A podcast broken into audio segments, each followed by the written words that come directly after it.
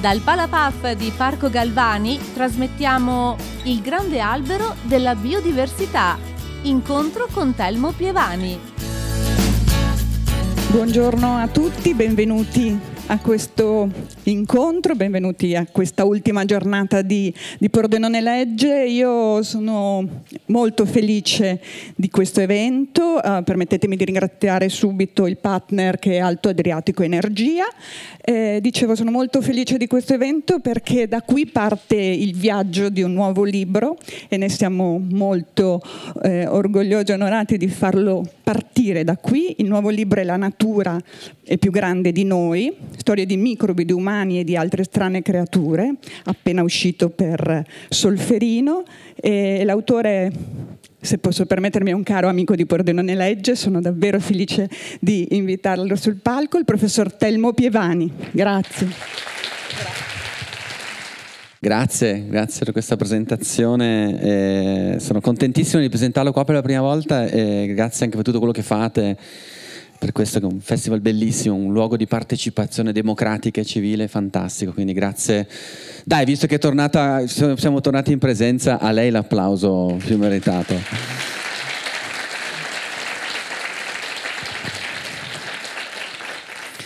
Eh, abbiamo, allora, abbiamo un'ora di tempo e non voglio occuparla tutta con un lungo discorso di presentazione, quindi non la farò troppo lunga e poi mi piacerebbe sentire voi, insomma, se avete domande o dialoghiamo sul, sul tema di questo libro.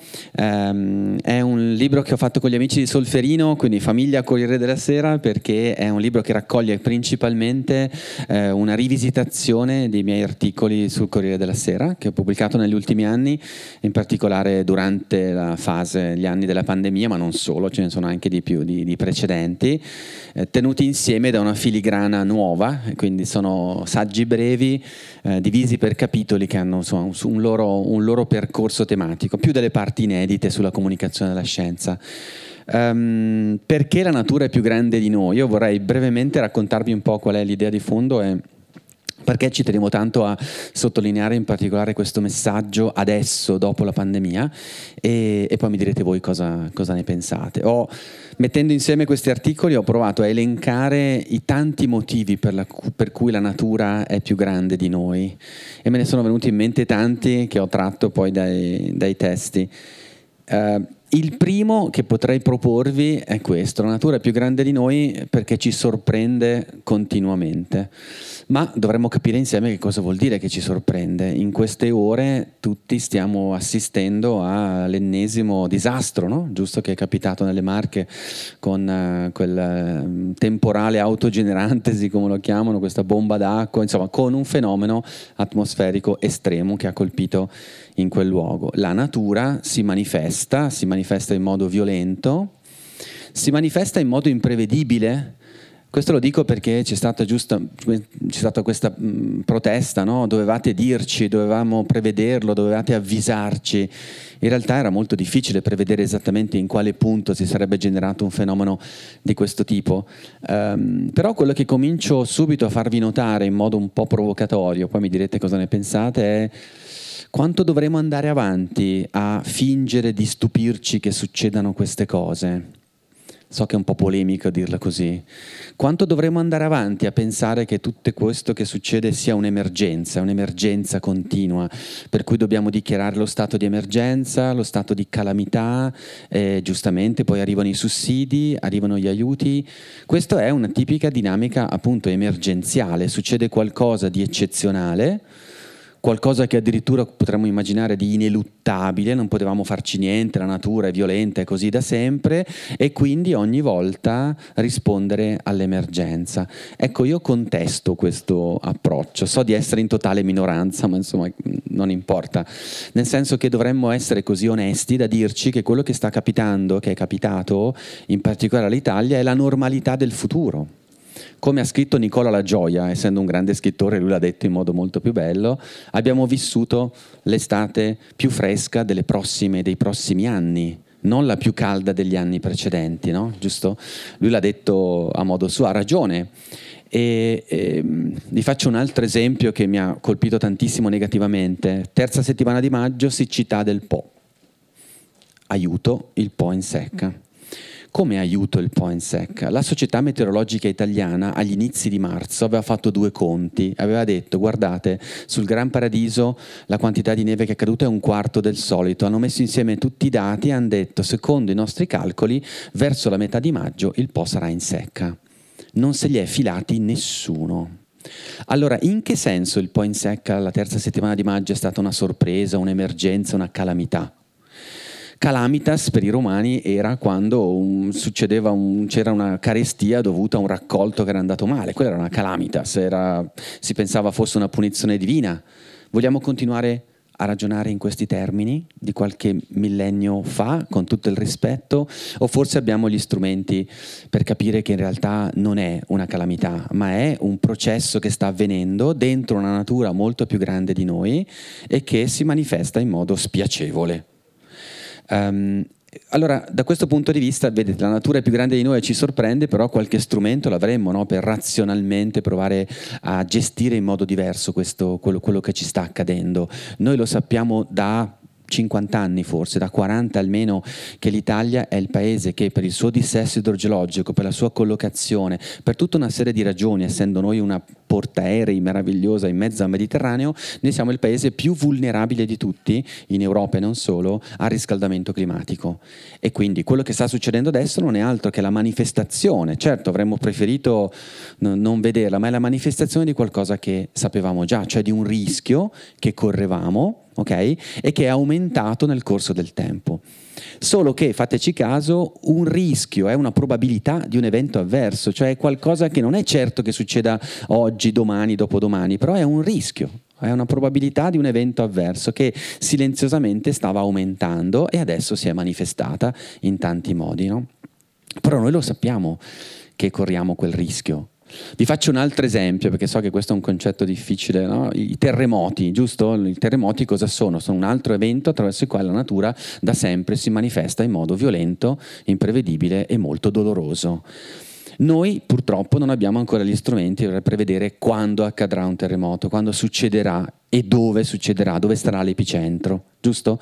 E quindi purtroppo è ancora difficile tre o quattro giorni prima avvisare le persone che sta per scatenarsi un terremoto ma quindi dobbiamo alzare gli occhi al cielo e pregare che non succeda? No, perché sappiamo che ci sono delle zone molto più a rischio, che chiamiamo zone sismiche, e zone invece dove c'è meno rischio.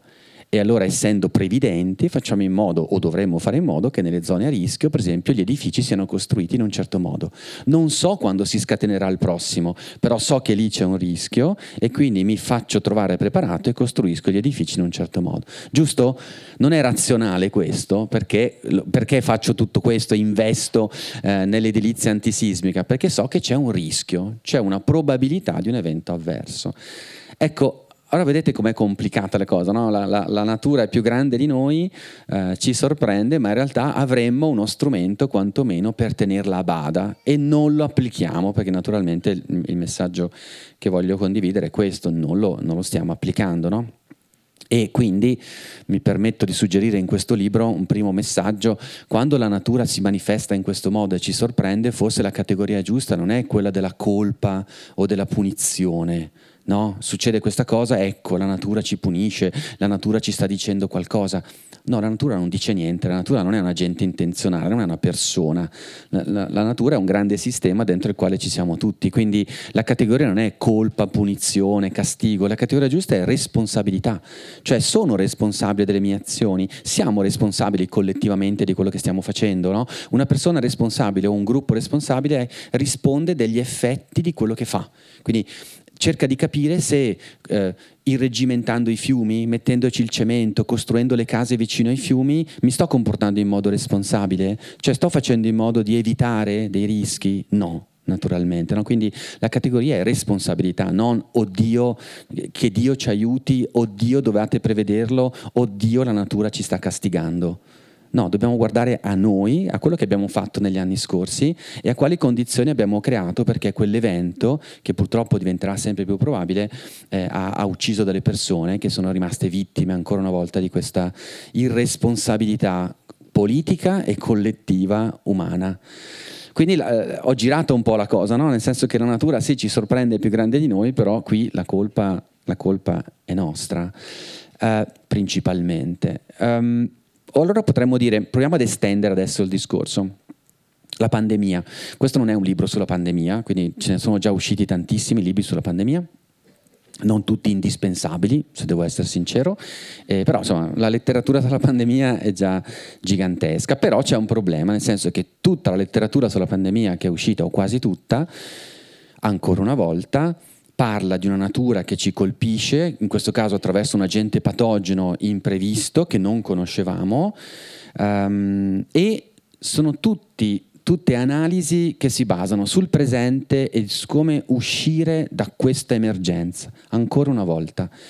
E per me questo è limitante, no? questo è un problema. Noi eh, alla fine nel 2019 un coronavirus che nei decenni precedenti, perché anche qui raccontiamola bene la storia, no? quella è una, è una, creatura, un virus, una creatura antichissima che gira su questo pianeta da 2 miliardi di anni, i coronavirus sono una soluzione particolarmente efficace purtroppo per noi dell'essere virus, perché sono delle macchine biologiche pressoché perfette, perché non hanno niente in più di quello che gli serve, un singolo filamento di RNA circondato da una capsula di proteine, basta perfetto, è una macchina darwiniana, è una macchina per fare copie di se stesso, non ha neanche bisogno di una cellula, usa le cellule degli altri per fare copie di sé, le fa esplodere, poi si eh, infetta altre cellule si, e, e, e, infetta un individuo che poi utilizza come un veicolo di trasmissione per infettare un altro individuo, se non è una macchina perfetta questa, e in effetti lo è perché è da due miliardi di anni che, che, che esercita questa, questa tecnica.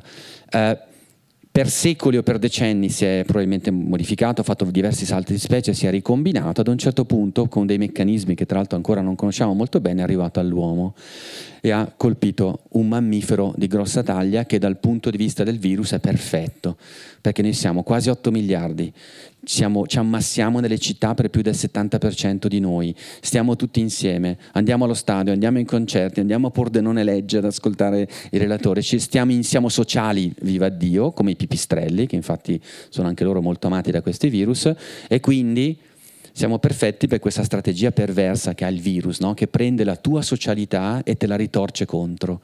Più tu sei sociale, più lui si, ti, si diffonde e, e infetta e ti, fa, e ti fa del male.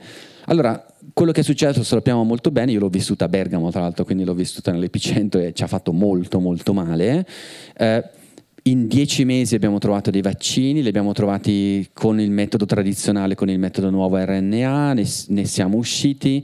Uh, adesso dobbiamo convivere con questo agente patogeno uh, in modo, parentesi, criminale e profondamente miope abbiamo deciso di vaccinare soltanto la parte ricca del mondo, così la parte povera del mondo rimarrà per anni un serbatoio in cui amplificare varianti e quindi le varianti arriveranno ogni autunno, faremo il richiamo e si crea questa dinamica di coevoluzione tra noi e l'agente patogeno. È tutta qui la storia? No, non è tutta qui la storia. Okay? La storia, in tutti questi libri la storia finisce qua. No, non finisce qua la storia. La storia è, ma quali sono le probabilità che possa succedere di nuovo, per esempio? Eh, oppure, eh, dopo tutto quello che è successo in questi due anni e mezzo, la probabilità che un altro coronavirus o chissà quale, o un batterio, perché non parliamo dei batteri, l'altra metà del mondo microbico ci faccia molto male perché per esempio eh, ha imparato evolutivamente a, ehm, a resistere a tutti gli antibiotici? Dopo la pandemia è diminuita la possibilità che succeda? No, è rimasta esattamente la stessa che c'era nel 2019. Questo è un punto importante, no? Che è, è, è, fa il paio con i terremoti di prima. So che può sembrare strano, ma è esattamente la stessa cosa perché anche qua è che probabilità c'è che succeda di nuovo? La stessa. Perché la stessa? E qui le cose cambiano diventano interessanti. È la stessa perché le pandemie non succedono nel nulla, nel vuoto. Le pandemie hanno, come diciamo noi evoluzionisti, una ecologia. Cosa vuol dire un'ecologia? Vuol dire che ci sono delle condizioni al contorno che possono rendere le pandemie più o meno probabili. Mm? Allora, se io, per esempio, prendiamo un esempio a caso, continuo a deforestare, e quindi continuo a distruggere l'ambiente in cui gran parte degli animali serbatoio di questi virus vivono. Se quelle foreste le sostituisco con piantagioni che magari attirano con i loro frutti, per esempio piantagioni di palme, Okay? attirano molti di questi portatori di virus, come volpi volanti, pipistrelli, ma non solo, roditori, insomma, il catalogo è lunghissimo. Sto aumentando la probabilità del contatto tra questi animali portatori di virus e gli esseri umani, per esempio. Se io continuo a, a, a, lucrare sul commercio di animali esotici e continuo a prenderli in quei posti, a metterli nelle gabbie, a metterli dentro le navi, a portarli in un'altra parte del mondo in cui poi li vendo in questi orrendi wet market che abbiamo visto tutti, tutto questo aumenta tantissimo la probabilità di pandemie e di trasferimento di specie invasive da un posto all'altro del mondo, come le zanzare tigre che ormai sono, direi, endemiche della pianura padana, visto che hanno trovato un ambiente molto adatto qua e ci rovinano l'anima e l'esistenza dalla mattina alla sera, oppure, cosa molto spiacevole, a Padova abbiamo in Veneto un grosso problema, eh, che portano la febbre del Nilo e cominciano a portare febbri tropicali, anche questo ampiamente previsto da tutti i nostri modelli vent'anni fa. Allora, tutti questi comportamenti favoriscono le zoonosi, no? favoriscono i salti di specie e sono tutte queste, fateci caso, nicchie antropiche cioè sono nicchie ecologiche che produciamo noi. Non è che le produce la natura là fuori, vergine, cattiva, no? No, siamo noi che produciamo tutte queste nicchie ecologiche. Quindi con questi comportamenti, eh, qualcuno ha detto, tra l'altro Tony Fauci, quel famoso no, virologo americano che adesso è andato in pensione, che è sopravvissuto a Donald Trump eh, per, per qualche tempo durante la pandemia, oltre che al virus, Tony Fauci ha detto ragazzi, attenzione, siamo entrati nell'era pandemica. Cioè questo è soltanto un capitolo di una storia più lunga, perché ormai ci siamo entrati dentro l'era pandemica e se vai a leggere perché ti spiega esattamente questo, no? perché noi abbiamo creato tutta una serie di condizioni ecologiche che favoriscono le, eh, le pandemie. Allora anche in questo caso la natura che ruolo ha in tutto questo? Ora è colpa del virus? Sì, certo, è colpa di quel coronavirus perché sono successe tutta una serie di cose ma se noi non riduciamo la probabilità che succeda questo, rischiamo di caderci dentro di nuovo o di dimenticare che anche i batteri stanno diventando molto, molto pericolosi. No? Quindi vedete che è un tema, ancora una volta, di quanto, cosa intendiamo quando diciamo che la natura è più grande di noi. Ed è ancora una volta una questione di responsabilità e, permettetemi di dire, anche di assoluta ingiustizia perché viviamo in un mondo veramente con delle regole economiche eh, per me intollerabili per cui abbiamo, siamo riusciti a fare dei vaccini che prendete quelli a RNA sono il frutto delle conoscenze di base che abbiamo sviluppato noi nelle università pubbliche a Padova, così come in tante altre università, a Pennsylvania e così via. Noi abbiamo capito come funziona l'RNA, una, negli istituti pubblici abbiamo capito che potevamo usare l'RNA per fare i farmaci e i vaccini. Poi abbiamo messo a fondo perduto un sacco di soldi per fare questi vaccini, pari all'80% di quello che sono costati. Sono fondi pubblici dati a fondo perduto a queste aziende e poi, dopo che queste hanno guadagnato tutto quello che potevano guadagnare, lasciamo a loro il brevetto. Ma stiamo scherzando? Io se ho pagato, l'hai fatto con le mie conoscenze pubbliche, l'hai fatto con i soldi pubblici, cioè, in un mondo normale dovrebbe essere un bene pubblico, cioè tu lo hai fatto, lo hai implementato, vuoi guadagnaci tutto quello che vuoi guadagnare mediamente ma dopodiché diventa un brevetto libero, lo, ri- lo, restituisci a chi te l'ha pagato, cioè allo Stato, e lo Stato lo distribuisce gratuitamente in tutto il mondo. Questo è in un mondo normale, giusto? Ma non viviamo in un mondo normale, tant'è che poi il gioco perverso appunto che le varianti si svilupperanno e quindi avremo bisogno di pagare ogni anno a queste aziende il richiamo ogni anno, grande business di pochi. Ma tutto questo non ha senso perché noi stiamo facendo una, una battaglia non da soli, insomma, in tanti, perché per esempio il frutto delle biotecnologie, perché questi vaccini sono il frutto delle biotecnologie, dell'RNA che viene modificato in modo da renderlo più stabile, in modo che possa diventare un vettore efficace dentro le nostre cellule, devono essere considerate un bene pubblico, un bene comune, cioè tu azienda, tu privato le puoi brevettare, ma entro certi limiti e su casi specifici, ma poi è come se io ti concedessi l'utilizzo, ma non è che sono tue Okay? e le brevetti e le privatizzi, ma questa è un'altra questione che potremmo discutere molto, molto a lungo. Quindi la natura è più grande di noi per queste ragioni, la faccio breve. Potremmo a questo punto a cascata aggiungerne delle altre, forse un po' più filosofiche se vi interessano. Alla luce di tutto quello che vi ho detto, forse potremmo tornare al buon Giacomo Leopardi o al buon Epicuro e a dirci di nuovo una cosa che ci eravamo dimenticati, e cioè che tutto quello che è successo negli ultimi anni non fa altro che confermarci, secondo me, che la natura è totalmente indifferente alle nostre sorti.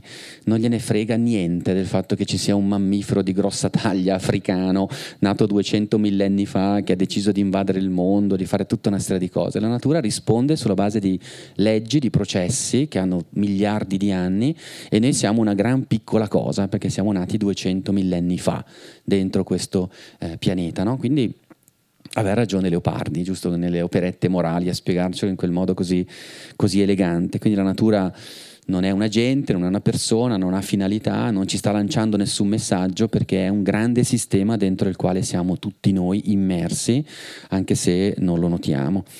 E soprattutto c'è una grande asimmetria tra noi che ne siamo parte e lei, ammesso che la natura sia femminile, non lo so, e essa, diciamo, perché lei può fare benissimo a meno di noi e questo è dimostrato da tutti i nostri modelli, noi ovviamente no. E quindi non giochiamo alla pari e questo dovrebbe portarci a essere un po' più consapevoli anche della nostra vulnerabilità e essere un pochino più umili quando interagiamo con questa grande cosa che chiamiamo natura è asimmetrica anche dal punto di vista dei tempi, tra l'altro, l'ho detto anche prima, però ricordiamocelo perché è qualcosa che, eh, come dire, forse se, se, lo tenessimo a mente un po' di più ci aiuterebbe. Cioè, la, la, la, vita sulla Terra ha 3,8 miliardi di anni, noi 200 millenni. Se fate la proporzione in un anno solare, cioè come se fosse dal primo di gennaio al 31 di dicembre, questa è l'età della vita sulla Terra tutta condensata in un anno solare, Homo sapiens, cioè noi, siamo venuti fuori il 31 dicembre alle 23.32. Ok? Noi siamo venuti fuori il 31 dicembre alle 23.32. L'antenato comune tra noi e gli scimpanzé è venuto fuori il 31 dicembre alle 10.20 del mattino. Ok? Noi siamo l'ultimo quarto d'ora di celebrità, avrebbe detto Andy Waller, e ce la siamo giocato, insomma, così e così per il momento, ma anche voglio andare anche su note un po' più ottimistiche, chiudendo, lasciando la parola a voi. Quindi la natura è più grande di noi anche perché dal punto di vista temporale è veramente molto più grande eh, di noi. E anche qua, se pensate che questo sia qualcosa di vago, eh, un altro esempio che, che, ve lo fa capire molto bene è per esempio una comparazione molto banale tra noi i pipistrelli. No? Pipistrelli anche loro sapete sono dei serbatoi di tantissimi virus, tra i quali anche i coronavirus, però l'abbiamo imparato in questi due anni finalmente, che i pipistrelli sanno, hanno un sistema immunitario che reagisce molto meglio del nostro a questi attacchi di questi agenti patogeni. No? Loro vengono colpiti, vengono infettati, ma mai, quasi mai, il singolo pipistrello ha una reazione immunitaria grave sistemica come quella che capita a noi. No? Ma vi siete mai chiesti perché? È una questione di tempi è una questione di tempi lunghi, di tempo profondo della natura. I pipistrelli sono su questo pianeta da 65 milioni di anni circa, 70 per essere precisi, 70 milioni di anni. Okay? Sono più di 1400 specie diverse tra di loro, noi siamo una. Okay? Loro sono in giro da 70 milioni di anni, si sono divisi in 1400 specie. Noi siamo in giro da 200 millenni e siamo una specie sola, figli tutti di un piccolo gruppo africano vissuto 60 millenni fa, no? che poi è uscito dall'Africa e si è eh, diffuso in tutto il mondo. Loro, questo significa che coevolvono con questi agenti patogeni da tantissimo tempo e quindi il loro sistema immunitario ha avuto tantissimo tempo per coevolvere, per sviluppare delle strategie di mitigazione, no? Tant'è vero che già 15 anni fa, se avessero, gli avessero dato retta, diversi, un gruppo di, di zoologi aveva detto, vedendo che il SARS-CoV-1, l'antenato e molti altri virus nascevano nei pipistrelli, passavano dai pipistrelli all'uomo, ma i pipistrelli non si ammalavano, avevano detto studiamo il sistema immunitario dei pipistrelli perché evidentemente c'è dentro qualcosa che potrebbe aiutare anche noi, potremmo imitarli, no? Visto che noi possiamo saltare i 70 milioni di anni e grazie alla medicina fare la stessa cosa. Nessuno gli ha dato retta, nessuno ha finanziato quella linea di ricerca. Purtroppo avremmo fatto molto meglio e adesso siamo andati tutti di corsa a studiare i pipistrelli per capire come mai loro non si ammalavano del coronavirus, eh, eccetera, eccetera. Anche qui poco previdenti e attenzione, questa è una cosa interessante. Quella sarebbe stata 15 anni fa una ricerca di base, quella che noi chiamiamo ricerca di base, cioè dammi dei soldi perché voglio capire il sistema immunitario dei pipistrelli, vedi mai che ci possa tornare utile un giorno. Quella si chiama ricerca fondamentale. È quella ricerca in cui lo scienziato non ti promette che ci sarà un'applicazione biomedica sicura, però ti sta dicendo guarda, secondo me sarebbe intelligente studiare il sistema immunitario dei pipistrelli, dammi i soldi, dammi qualche milione di euro perché facciamo una mappatura di tutti i pipistrelli, vediamo co- perché forse ci, ci, sarà utile in futuro. Ecco, quella è la lungimiranza di cui avremo bisogno, no? cioè pagare la curiosità degli scienziati che scoprono le cose, che studiano le cose, perché la storia ci insegna che è da quella curiosità che poi vengono fuori anche le applicazioni più importanti, solo che non puoi prevederle a priori, non puoi dirgli guarda ti do sti soldi perché mi devi trovare un vaccino futuro, no, perché chissà quale agente patogeno salterà fuori la prossima volta, magari non è un coronavirus, è, un, è, un, è un'altra bestia, quindi non posso dirtelo, però tu dammi i soldi che io faccio conoscenza di base e per esempio, finalmente, adesso l'hanno capita, facciamo una grande biblioteca genetica di tutti i virus del mondo, perché non l'abbiamo fatta prima? Ci mettiamo lì, andiamo in giro per il mondo, li studiamo tutti, facciamo una biblioteca genetica, così la prossima volta che ne salta fuori uno che ci fa del male, andiamo nella biblioteca, lo, vediamo quello più simile, più vicino e ci metteremo molto di meno a capire chi è. Perché vi ricordate nel 2019, ma cos'è un coronavirus, polmoniti, ma, ma sarà un'influenza? No, no sono voluti mesi prima di capire cosa diavolo stava succedendo. Se avessimo avuto una biblioteca già pronta, saremmo andati in biblioteca e avremmo detto, ecco, è lui, è il cugino del SARS-CoV-1 che è venuto fuori la volta scorsa e che ha imparato, tra virgolette, a fare tanti asintomatici come era stato previsto ampiamente, no? Sapete?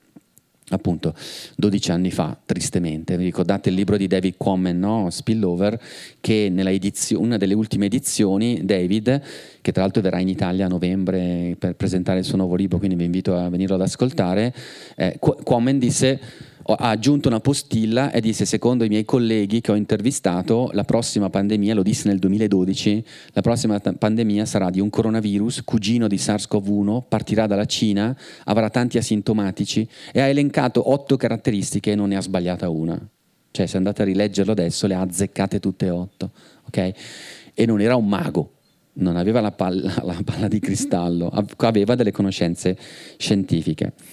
Allora vado a chiudere e poi lascio la parola a voi. Allora, se la natura è più grande di noi per tutte queste ragioni, proviamo a vederla anche da un altro punto di vista. La natura è più grande di noi perché è indifferente alle nostre sorti, d'accordo? Ma forse aggiungerei anche questo, la natura è più grande di noi perché ci fa capire quanto siamo ignoranti. Eh, l'ignoranza adesso sto lavorando su questa cosa, magari il prossimo libro lo faccio sull'ignoranza, voglio, voglio, far capire che l'ignoranza è una cosa bella, se la intendiamo nel modo giusto ovviamente, perché è chiaro che c'è un'ignoranza cattiva e la sappiamo tutti qual è. Basta andare sui social e, e la, la, la, vedete subito, no? Quindi quelli tutti pieni di certezze, che sono convinti di sapere le cose, che hanno una grande fiducia nelle loro conoscenze, sono gli ignoranti quelli, ok? Perché sono quelli che, come diceva Karl Popper, presumono di sapere, quella è l'ignoranza eh, cattiva. Però Popper diceva poi c'è un'ignoranza buona. E l'ignoranza buona invece di chi è consapevole di non sapere, perché ha quella saggezza, quell'umiltà, quella consapevolezza di capire che più studia la natura, più conquista un pezzettino di conoscenza della natura, più si rende conto che la natura è grandissima. Ecco perché alla fine abbiamo con Carlo Brioschi e gli amici di Solferino abbiamo scelto questo titolo, La natura è più grande di noi, perché è veramente il concetto importante anche dal punto di vista scientifico. No? Lo scienziato è quello che dovrebbe, che si accorge di quanto la natura è grande là fuori. Ma, e questo è il paradosso, mano a mano che la conquista, cioè mano a mano che conosce di più su quella natura, ha gli strumenti per capire che non ne sa. E questo è il paradosso più bello, secondo me, della ricerca scientifica. No? Cioè, più conosciamo la biodiversità, più sappiamo che non la conosciamo. Abbiamo battezzato circa 2 milioni,2 specie con un nome, le abbiamo studiate, catalogate, ma più le studiamo, più ci accorgiamo che probabilmente ce ne sono il triplo là fuori, che non conosciamo negli abissi, nei microorganismi, negli insetti. Mm, secondo le ultime stime la biodiversità potrebbe arrivare fino a 6, 7, 8 milioni di specie e ne conosciamo solo 2,2. Stiamo trasmettendo Il grande albero della biodiversità. Incontro con Telmo Pievani. Vedete quanto siamo ignoranti? E sappiamo di essere ignoranti perché più conosciamo, più indaghiamo eh, sperimentalmente la natura, più ci accorgiamo di quanto poco ne sappiamo.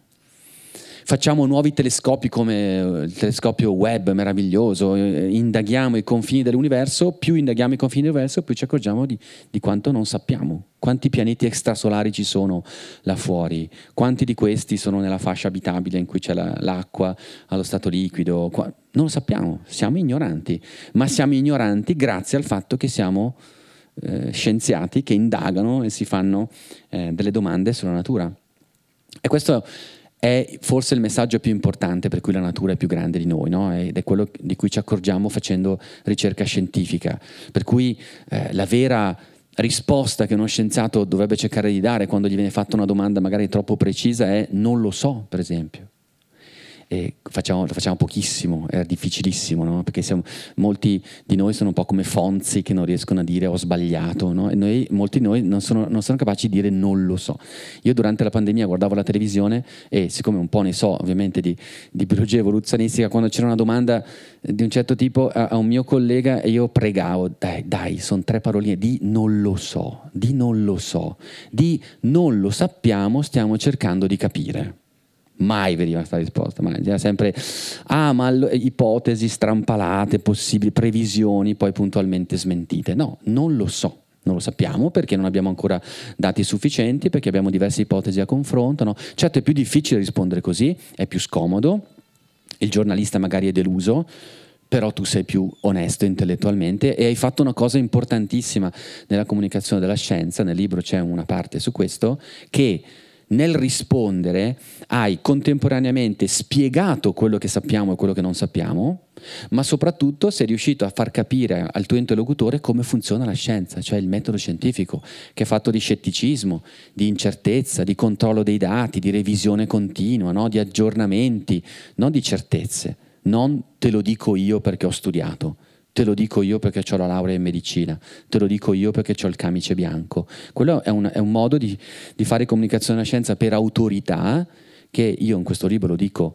piuttosto duramente, è un modo proprio per contraddire il metodo scientifico. Se lo dici così, stai facendo qualcosa che è contrario proprio a come funziona il metodo scientifico. Nel metodo scientifico ogni dissenso, purché argomentato, e questo va sottolineato, purché argomentato e con buoni dati ed evidenze, ha piena legittimità. Okay? Quindi chiunque si può alzare e dire no, guarda, secondo le mie analisi, i miei esperimenti, i miei dati, non è così e devi prendere in considerazione questo dissenso, perché nella scienza il dissenso è il sale di ogni tipo di nuova eh, conoscenza, perché il trucco sta non nel cercare in tutti i modi di confermare quello che pensi, il tuo pregiudizio, ma nel cercare di metterlo in discussione, perché se resiste alla rimessa in discussione vuol dire che forse hai visto giusto, ma hai visto giusto perché qualcuno ha cercato di metterlo in discussione, che questo è il principio fondamentale ancora oggi, che nonostante tutti i difetti rende il metodo scientifico una pratica meravigliosa, no? Perché nel libro c'è un, una, un, passaggio su questo, un mio dialogo con Naomi Oreskes, che è una bravissima filosofa e storica della scienza di Harvard. Lei in questo libro, che vi suggerisco molto di leggere, si intitola Perché fidarsi della scienza, dice questa cosa molto bella, dice dobbiamo, dovete, dobbiamo fidarci della scienza perché la scienza sbaglia.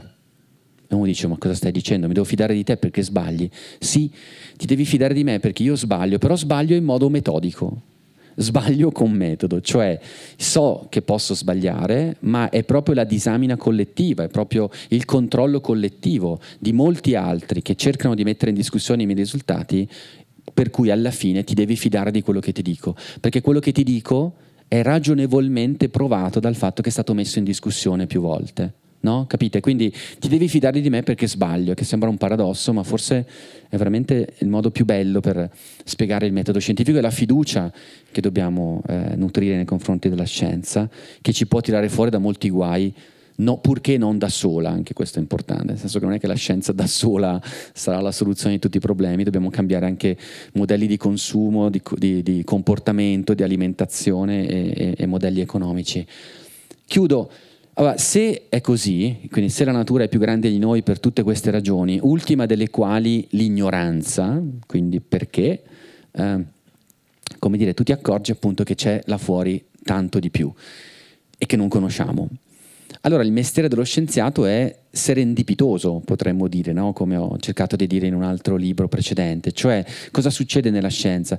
Nella scienza può succedere che tu sai di non sapere, è quello che vi ho spiegato prima, i pianeti extrasolari, quante specie. Ma certe volte succede una cosa ancora più bella, cioè che ti accorgi che non sapevi di non sapere. Anche questo è un paradosso strano, ma provo a spiegarvelo. Tra l'altro alla Triennale di Milano, se volete andare fino a dicembre, c'è una mostra molto bella che si intitola proprio Non sapere di non sapere, Unknowns Unknowns, curata da Ersilia Vaudo, che è un'astrofisica bravissima che lavora all'ESA di Parigi. È una mostra molto bella anche come allestimento, molto elegante, andate a visitarla, ne vale veramente la pena. Ed è una mostra proprio su quello che non sappiamo di non sapere, o meglio, che non sapevamo di non sapere.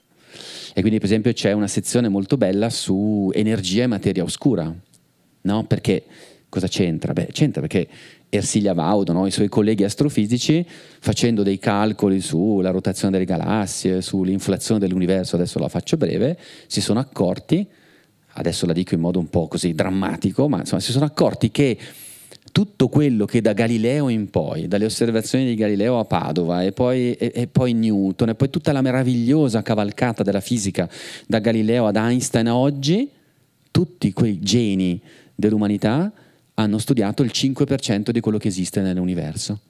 Perché hanno studiato la materia e l'energia visibili che noi, che noi studiamo, ma il 95% è qualcosa che non sappiamo cos'è.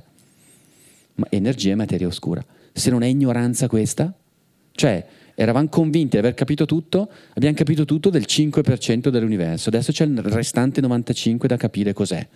Ecco questo, e, e poi ovviamente tra l'altro a questo punto non siamo neanche sicuri di cosa sia il 100%, perché magari c'è anche qualcosa d'altro che ci sfugge, cioè non sappiamo di non sapere. E no, ci accorgiamo non, che non sapevamo di non sapere, quindi questo genera nuove domande e la ricerca va avanti, perché adesso capito questo dobbiamo fare nuovi esperimenti, nuovi modelli teorici, nuove ipotesi e la ricerca va avanti. Vedete perché la, l'ignoranza no, è generativa nella scienza? Perché è quella che genera curiosità e genera, eh, e genera nuove domande. E quindi Ness- tecnicamente nessuno può prevedere oggi cosa scopriremo tra vent'anni. Okay? Non credete assolutamente a quei libri, so che ce ne sono in giro un po'. Eh, cosa ci resta da scoprire? Fantastico, eh, cioè, cre- cioè, mai fare un libro del genere, okay? perché in nessun campo della scienza puoi sapere cosa ti resta da scoprire, perché questo implica che tu possa avere già un'idea di tutto quello che c'è e quindi non so, pensi di essere arrivato all'80% e dici mi resta da scoprire questo, mai fare questo, ok? C'è un famoso aneddoto che vi spiega perché non farlo, il famoso eh, Lord Kelvin, grandissimo fisico no, di fine Ottocento, un, il, un genio, il più grande scienziato, lo scienziato più autorevole del suo tempo. Era considerato un oracolo quello che diceva. A un certo punto, alla fine dell'Ottocento, 1898, rilascia un'intervista dove il giornalista dell'epoca, c'era già questo problema, gli chiede professore, cosa ci resta da scoprire sull'universo? E lui, 1898, fa, ah guardi, ormai abbiamo capito quasi tutto. Ci resta giusto da definire alcuni dettagli sulla dinamica del cosmica e del sistema solare e del, della nostra galassia, ma per il resto direi che siamo a un 95% delle conoscenze. Dopo tre anni viene fuori la meccanica quantistica e la teoria della relatività generale okay? e cambia completamente il mondo della fisica. Allora, mai fare previsioni nella scienza. Okay? Questa è una regola fondamentale, soprattutto se sei un, grande scienziato. Ultimissima cosa, eh, perché non vorrei che, che, ci fosse questo fraintendimento. La natura è più grande di noi, l'ho detto anche prima, lo ripeto, non perché sia una cosa diversa da noi. La natura è più grande di noi perché noi ne facciamo parte e noi anche la arricchiamo e la riempiamo. Il primo eh, articolo, di, il primo saggio di questo libro è dedicato a una scoperta fantastica che è stata fatta due anni fa, si intitola Il peso delle cose, ed è la scoperta che nel 2020, nell'anno 2020, l'anno della pandemia, per la prima volta nella storia del mondo il peso delle cose umane, cioè degli oggetti, degli artefatti umani, ha eguagliato il peso di tutti gli organismi viventi sulla Terra non era mai successo prima. Nell'anno 1900, 120 anni fa, le cose umane, cioè i tavoli, le sedie, gli artefatti, i mezzi di trasporto, le, le dighe, le infrastrutture, gli edifici, tutte le cose umane pesavano il 3% della biomassa. adesso è il 100%. Ecco, anche questo è importante, no? anche questa è natura, perché quelli sono tutti i materiali che noi prendiamo dalla natura. Anche i combustibili fossili sono natura sono le piante che si sono fossilizzate 300 milioni di anni fa durante il carbonifero e che sono diventate il petrolio, il gas e l'olio che usiamo noi adesso. Anche quella è natura che noi stiamo usando molto male perché da, da, 300 milioni di anni se ne stava là sotto e la stiamo sparando in tre secoli tutta in atmosfera, generando riscaldamento climatico. Anche quella è natura, cioè l'ultimo messaggio importante, non siamo fuori da questa storia, anche noi che cambiamo la natura per i nostri fini siamo comunque dentro questo processo e quindi cosa dobbiamo aspettarci che succeda? Che noi, impregnando la natura di oggetti, modificandola, trasformandola, scavando le montagne, deviando i fiumi, eh, facendo tutto quello che ci ha dato tanto benessere negli ultimi 70 anni, perché ci ha dato tanto benessere, non dobbiamo sputare nel piatto in cui mangiamo. Certo, va sempre precisato che è un benessere per una parte dell'umanità, c'è sempre stata un'altra parte dell'umanità che non ha mai partecipato a questo banchetto, però diciamo che questo cambiare il mondo adesso fa sì che i nostri figli dovranno essere nativi di un mondo che noi stessi abbiamo modificato e quindi loro adesso, i miei figli, i vostri figli, i nostri nipoti, dovranno adattarsi a un mondo che noi abbiamo costruito, eh, stravolto per molti aspetti e lasciato loro in eredità. Questo si chiama eredità ecologica, no? che è un altro principio molto importante adesso nel mio campo di studi. Ecco, quindi insomma, questi sono tanti motivi per i quali la natura è più grande di noi. Ovviamente avrete capito che è uh, il lavoro di un evoluzionista che vuole far, far di, fare, cercare di capire ai suoi a chi lo legge che eh, dovremmo imparare che siamo una piccola parte di un sistema molto più grande, essere un pochino più umili e provare a pensare un po' più in grande, ecco, provare a capire che quando vediamo una scena di foresta distrutta in Congo o in Amazzonia, quella, quella cosa lì non è una notizia esotica, ma è una notizia che riguarda noi, la nostra salute, la nostra vita, le pandemie, no? il riscaldamento climatico, la paghiamo noi quella cosa lì, oltre agli, ai nativi eh, che ci abitano dentro. E poi imparare a pensare un po' più lungo nel tempo, che io penso sia una cosa molto importante, cioè dobbiamo recuperare quello che, che io chiamo il pensiero delle cattedrali, no? cioè il pensiero di quelli che facevano le cattedrali secoli fa, sapevano benissimo che l'avrebbero cominciata e che non l'avrebbero vista finita però la facevano lo stesso. La facevano lo stesso perché erano dentro una prospettiva transgenerazionale. Cominciavano a farla, proseguiva loro, proseguivano i figli, poi proseguivano i nipoti e alla fine la cattedrale quando il progettista era già morto da un bel pezzo, era fatta. Ecco, il climate change e tutto quello che ci sta succedendo adesso, secondo me, è la cattedrale dei prossimi anni. Dobbiamo recuperare la capacità, che quindi abbiamo già avuto in passato, quindi vuol dire che non è impossibile, di fare una cattedrale. Il climate change è la nostra cattedrale. E con questo la smetto e lascio la parola a voi e vi ringrazio di questa opportunità.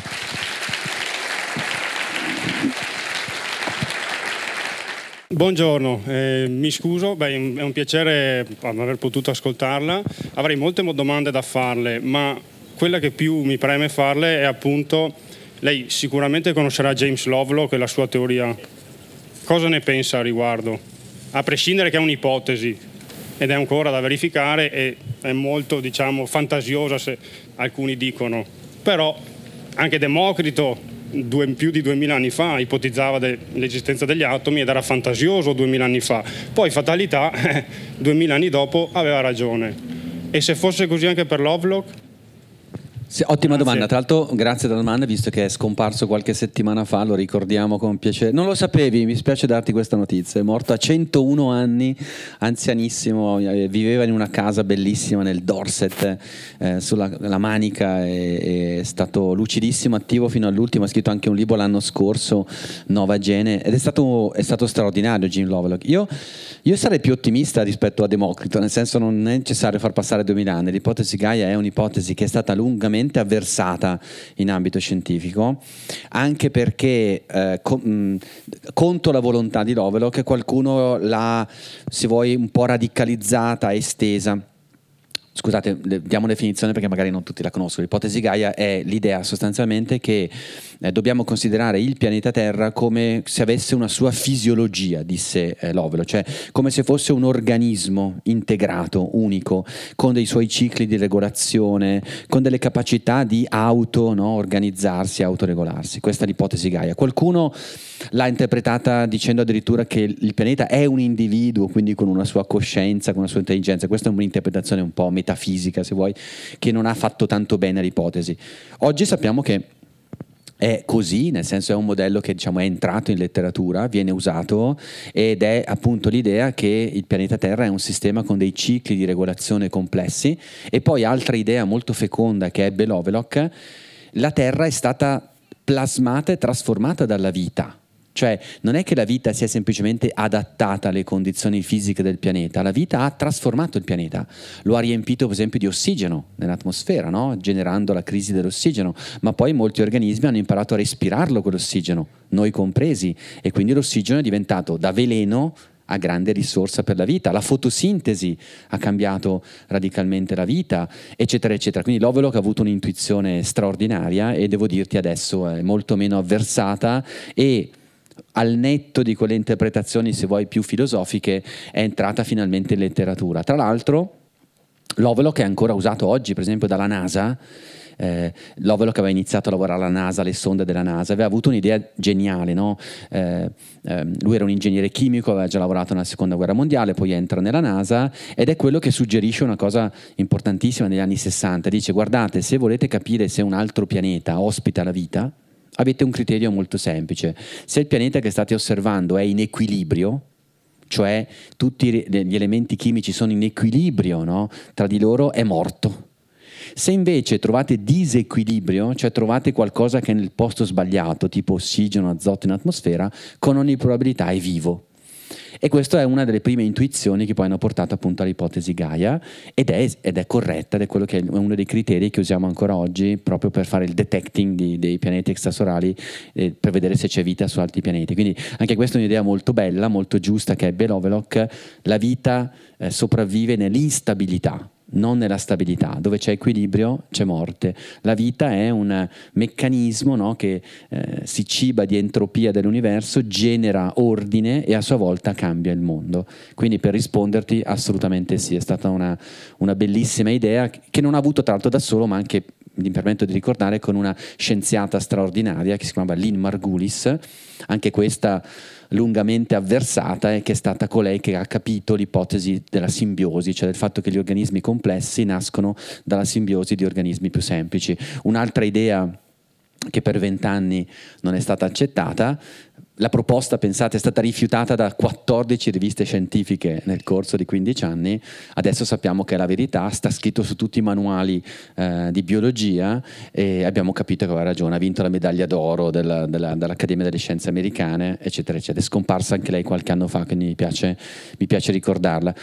Sono storie queste in cui si vede che nella scienza c'è molto conservativismo, e questo è vero, c'è molto maschilismo, tantissimo, c'è stato e continua ad esserci, e poi però diciamo che quello che ci può consolare è che se una idea ha delle buone gambe, alla fine i dati prima o poi, nonostante tutto il conservativismo, eh, ti danno ragione. Magari devi avere un po' di pazienza o come disse lo stesso Lovelock, che era un tipo molto simpatico, mi piacerebbe tanto che l'ipotesi Gaia venisse accettata non postuma, ma mentre io sono vivo. Ed è vissuto fino a 101 anni, quindi è riuscito a vederla, è stato fortunato, diciamo.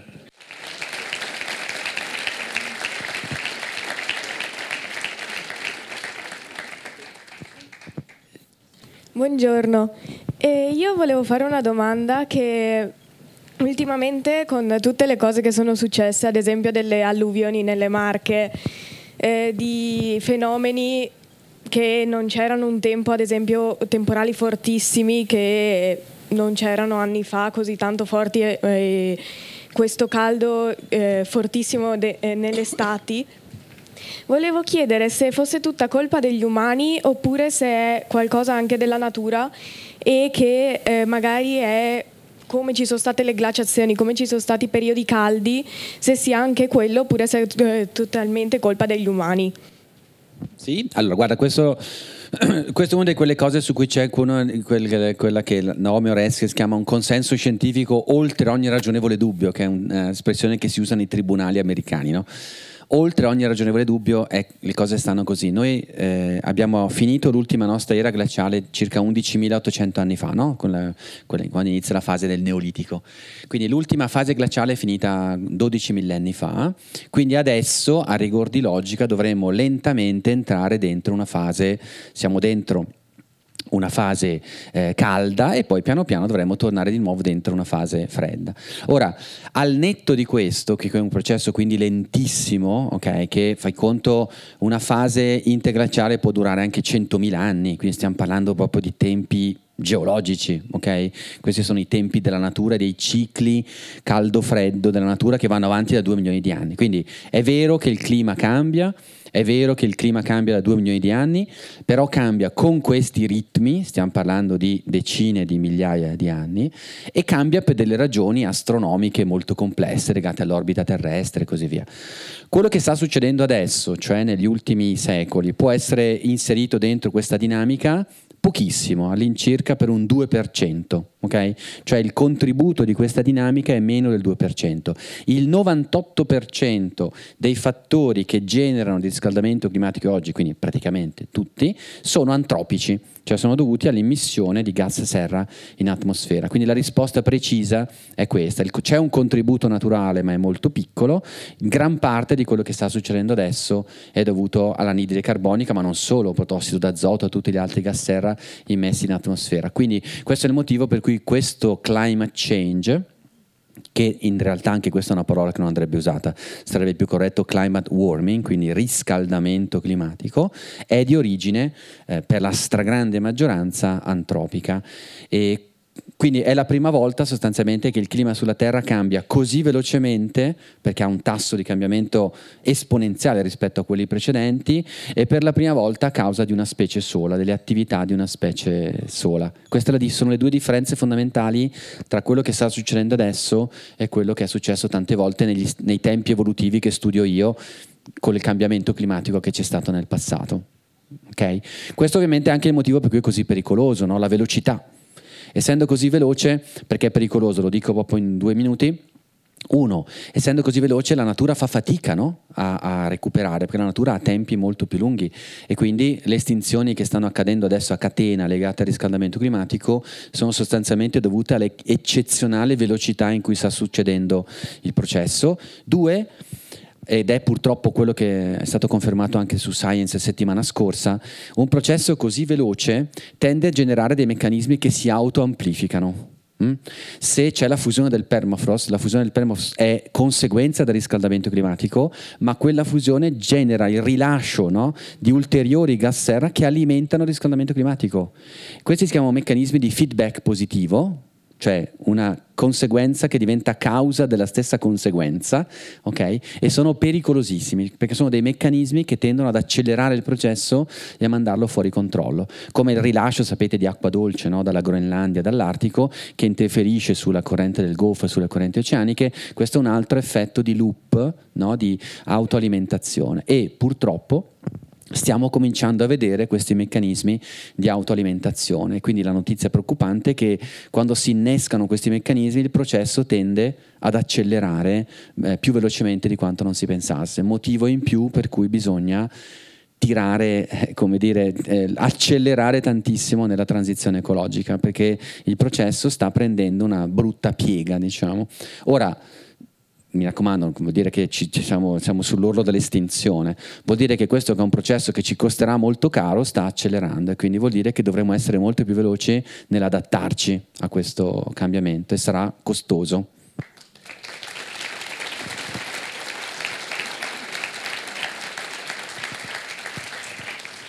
C'è una signora qua in seconda fila, mi pare.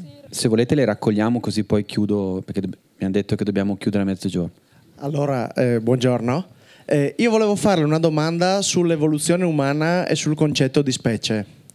Da quello che ho capito, perché non è esattamente il mio ambito di studi, una delle definizioni della parola specie è il fatto che due specie diverse facciano molta fatica ad accoppiarsi e quando eventualmente venga fuori un, uh, un, figlio, diciamo, questo figlio fosse sterile, come nel caso dei muli, dei bardotti o tutti gli incroci tra i leoni e le tigri che stiamo sperimentando. Il fatto che voi scienziati abbiate scoperto in Medio Oriente un uomo nipote di Neanderthal, quindi vuol dire che il figlio ha potuto riprodursi, ridefinisce il concetto di specie Oppure la differenza, il Neanderthal non è veramente una vera specie diversa, è una parola che noi utilizziamo a sproposito in mancanza di altro. Grazie. Sì, un'ottima domanda. Diciamo, eh, la scoperta è vera, è confermata. Nel nostro passato i nostri antenati hanno avuto delle scappatelle inaspettate, nel senso che si univano con eh, individui di altre specie umane, cosa che non ci aspettavamo potesse succedere. È un'altra di quelle revisioni di modello che noi abbiamo nella scienza. Io quando sono arrivato a Padova dieci anni fa e usavo il manuale di antropologia, c'era scritto che questo non era possibile perché, come hai detto tu giustamente, la barriera di specie è una barriera genetica, quindi se due specie sono distinte, quando fanno degli ibridi, o questi ibridi non nascono neppure, oppure sono sterili a loro volta, come nel caso del muro del bardotto. Però già sapevamo che c'erano un sacco di eccezioni a questa regola, eh. per esempio nei felini non succede. I felini possono ibridarsi sia in cattività che in natura e danno origine a cuccioli che non sono sterili, quindi sapevamo che poteva succedere. Abbiamo scoperto che è successo anche nel caso delle specie umane, perché le specie umane più recenti, in particolare Sapiens, Neanderthal e Denisova, evidentemente erano così geneticamente vicine che quando una mamma Sapiens e papà Neanderthal o viceversa facevano un figlio, quel figlio era sano e a sua volta dava origine a una discendenza, con il risultato che dentro la nostra ascendenza, nei nostri antenati, si è infilata dentro un po' di sequenze neandertaliane, per esempio. Quindi noi europei abbiamo dal 2 al 4% del nostro DNA sparso un po' in tutti i cromosomi, eh, non in un punto specifico, che è di origine neandertaliana. E non so se avete letto questa cosa pazzesca, che non, stiamo ancora cercando di capire come mai, ehm, c'è una connessione tra una di queste sequenze neandertaliane che abbiamo noi sul cromosoma 3, che qualcuno di noi esprime un po' di più, qualcuno un po' di meno. Chi di noi la esprime di più sono coloro che hanno avuto sintomi molto gravi da Covid-19 e dobbiamo capire come mai. Evidentemente è una variante neandertaliana che incide sul sistema respiratorio, sulla reazione immunitaria. Stiamo cercando, c'è una ricerca in corso con migliaia di soggetti per capire come diavolo sia possibile che ci sia questa connessione tra una sequenza che è stata infilata dentro il nostro genoma 40.000 anni fa e che ha una conseguenza nel 2020. Però però è interessante questa cosa anche sul piano filosofico perché vi fa capire che quello che studiamo noi evoluzionisti non è passato remoto, è quello che ti permette di capire il presente, no? come nel caso della pandemia. Facciamo un'ultima domanda veloce, la signora, che aspettava da tempo, prego. Buongiorno, intanto la ringrazio perché i suoi interventi sono sempre meravigliosi.